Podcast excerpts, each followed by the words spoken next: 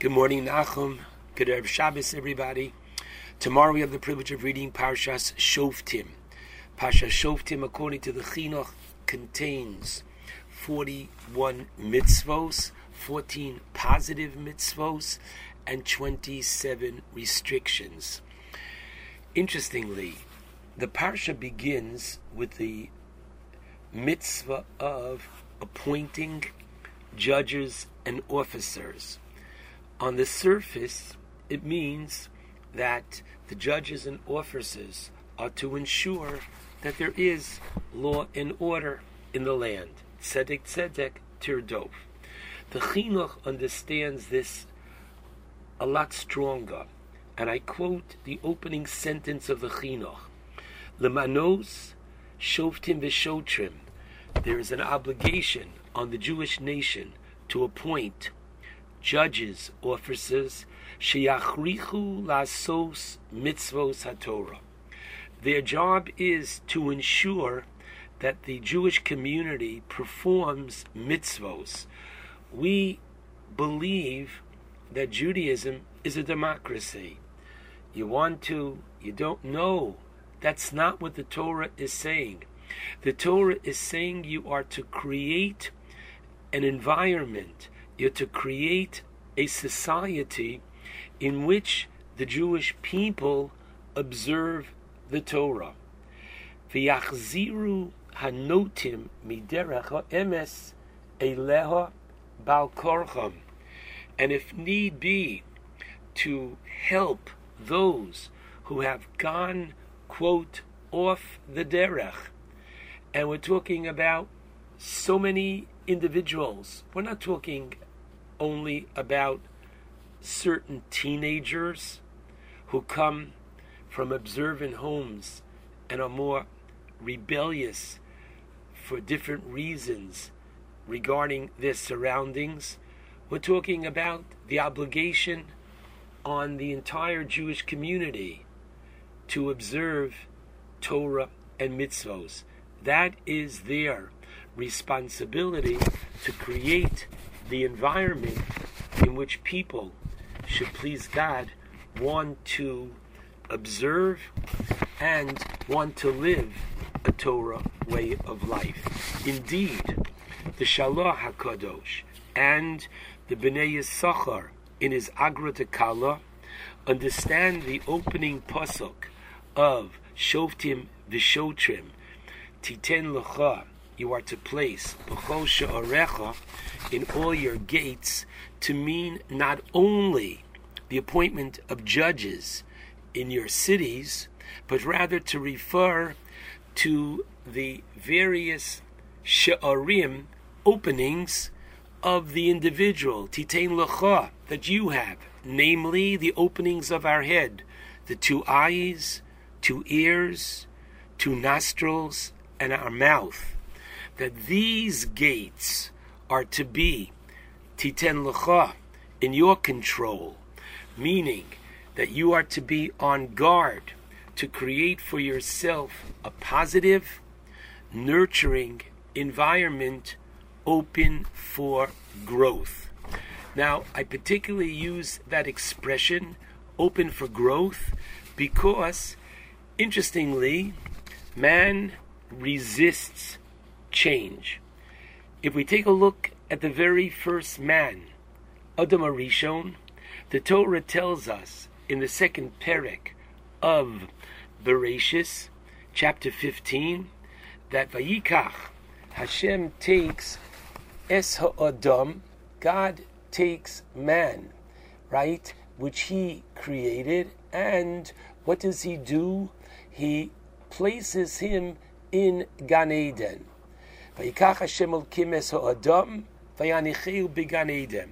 What didn't you understand? It's quite clear. Rashi adds, Vayikach Lokcho Bidvorim. God doesn't simply move him from one location to another, but he has to persuade him. What does that mean? It means that wherever Adam was created outside the garden, he was satisfied and happy to be there. Hashem had to persuade him, come on, Adam, it'll be good for you, etc. That causes Adam to be moved. And when the time comes to leave the garden, the Torah teaches the same thing. That the Torah says first at the end of chapter 3, Vayishalchehu, that Hashem literally sends Adam away in a polite way. Migan Eden. But then, unfortunately, when Adam resists the change and doesn't want to leave, then Vayagoresh es Adam, the next pasuk, Hashem literally has to banish him and chase him out. Man resists change. And we find so many of the Musar teachers tell us that they quote the teaching of Rabbi Yisrael Salanter, Zechat Tzadik V'Kodosh Livracha, that it's easier to finish studying the entire Talmud than to change one of our character traits, one of our midos. And Rav Avram Twerski, in his work, Addictive Thinking, has the following interesting experiment. Try it. Fold your hands across your chest naturally to relax and observe the position of your hands. Some people fold the left over the right, others the reverse. And after noting how you do it, unfold your hands and now fold them again, this time in the opposite way. If you normally put right over left, this time put left over right. And you'll probably notice how awkward this feels. The old way is normal and relaxing, and the new way may seem strange, and you may feel you can never relax in this position. Now, listen, my friends, if a simple change in position in your hands is uncomfortable, just think how uncomfortable it is to change part of your behavior or lifestyle. But yet, the Torah tells us you could do it, and you will do it. Now, Rev Elio Schlesinger, Shlita, in his Eile Hadvarim, gives several powerful examples of great individuals who resisted change. Now, I believe both in the Torah and in Tanakh there's no such thing as a Bible story. If stories are given, it's for us to learn the lesson therefrom, what to do or what not to do. And as a preface, oftentimes we see something and we say to ourselves, oh my goodness, how could it be? And we see this unfortunately in Yenim, in the next person, but we don't see it in ourselves. And therefore, as I share these three different stories from Tanakh with you, I ask you, don't look only to the right and left and in front of you and behind you and attribute this to people whom we know don't change, but let's look primarily at ourselves. Now, interestingly, Rish Lakish in the Gemara Eruvin 19a teaches that Rishoim afilu al pischo shel gehenom enom chozrim that literally evildoers even at the brink of gehenom of hell do not change and repent.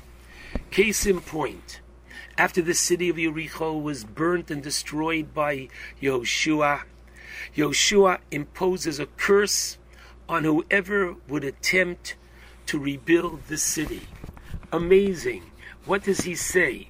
He warns the Jewish people, Arur ha'ish, cursed is the man, lifnei Hashem, asher yokum uvana esoir hazos, if he'll have the chutzpah to rebuild Jericho. Bivchoro yiyasdena, literally with his firstborn son will he unfortunately pay?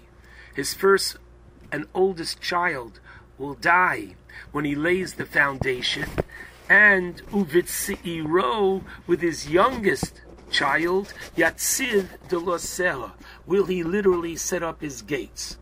Now, though this was a most frightening curse, that one would lose each of his sons during the construction, five centuries later, Chil of Beit El, during the reign of Achav, defied the curse of Yoshua, and as we're taught in Malachim 1, Book of Kings 1, chapter 16, Pasuk 34, we find literally Biyamav in the days of Achav, Banachil Beso Elias Yericho, Ba'aviram Bechoro Yasda, with his oldest son Aviram.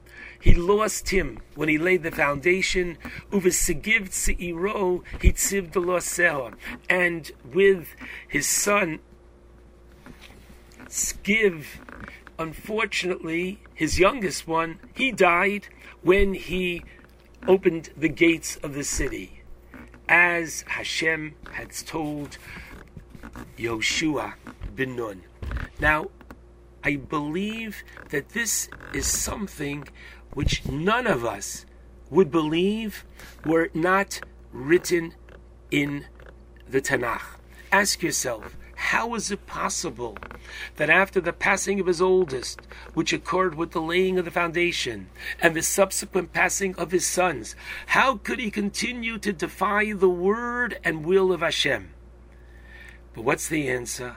The answer is the Gemara in Eruvin that Rishaim, the wicked ones, even when they are at the gate of hell, Einam Chosrim, they don't repent and they say stubborn in their ways. And moreover, the Yalkut Shimoni in Melachim 1, chapter 18 tells us that when Eliyahu Navi challenged the 450 prophets to come to the top of Har Carmel to bring down the fire, this same Chil agreed to risk his life under the Mizbeach that the false prophets had made and was going to ignite a fire from beneath the altar, giving the impression that Baal had indeed responded to their request, only to be bitten and killed by a snake sent from Hashem. A second example in the days of Yirmiyahu, there was a false prophet. His name was Hananiah ben Azor, who tried to influence the Jewish nation against Yirmiyahu and against returning to Hashem. Yirmiyahu prophesied that the false prophet would die that year. Hananiah, listen to this, was on his deathbed and died, as we're taught in Yirmiyahu, chapter 28, Pasuk 17. But what does Rashi tell us? That what was the last will and testament of this Hananiah? He told his children that please bury me after Rosh Hashanah.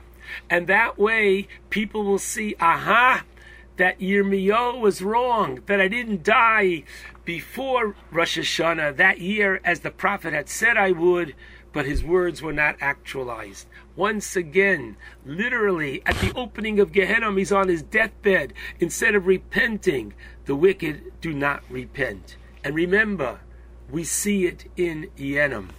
And finally, Yeravim ben Nevat, who, while he was offering incense to idolatry, as he stood on the altar, is confronted by Edo the Navi, and Edo said to him, The very altar will split, its ashes will spill.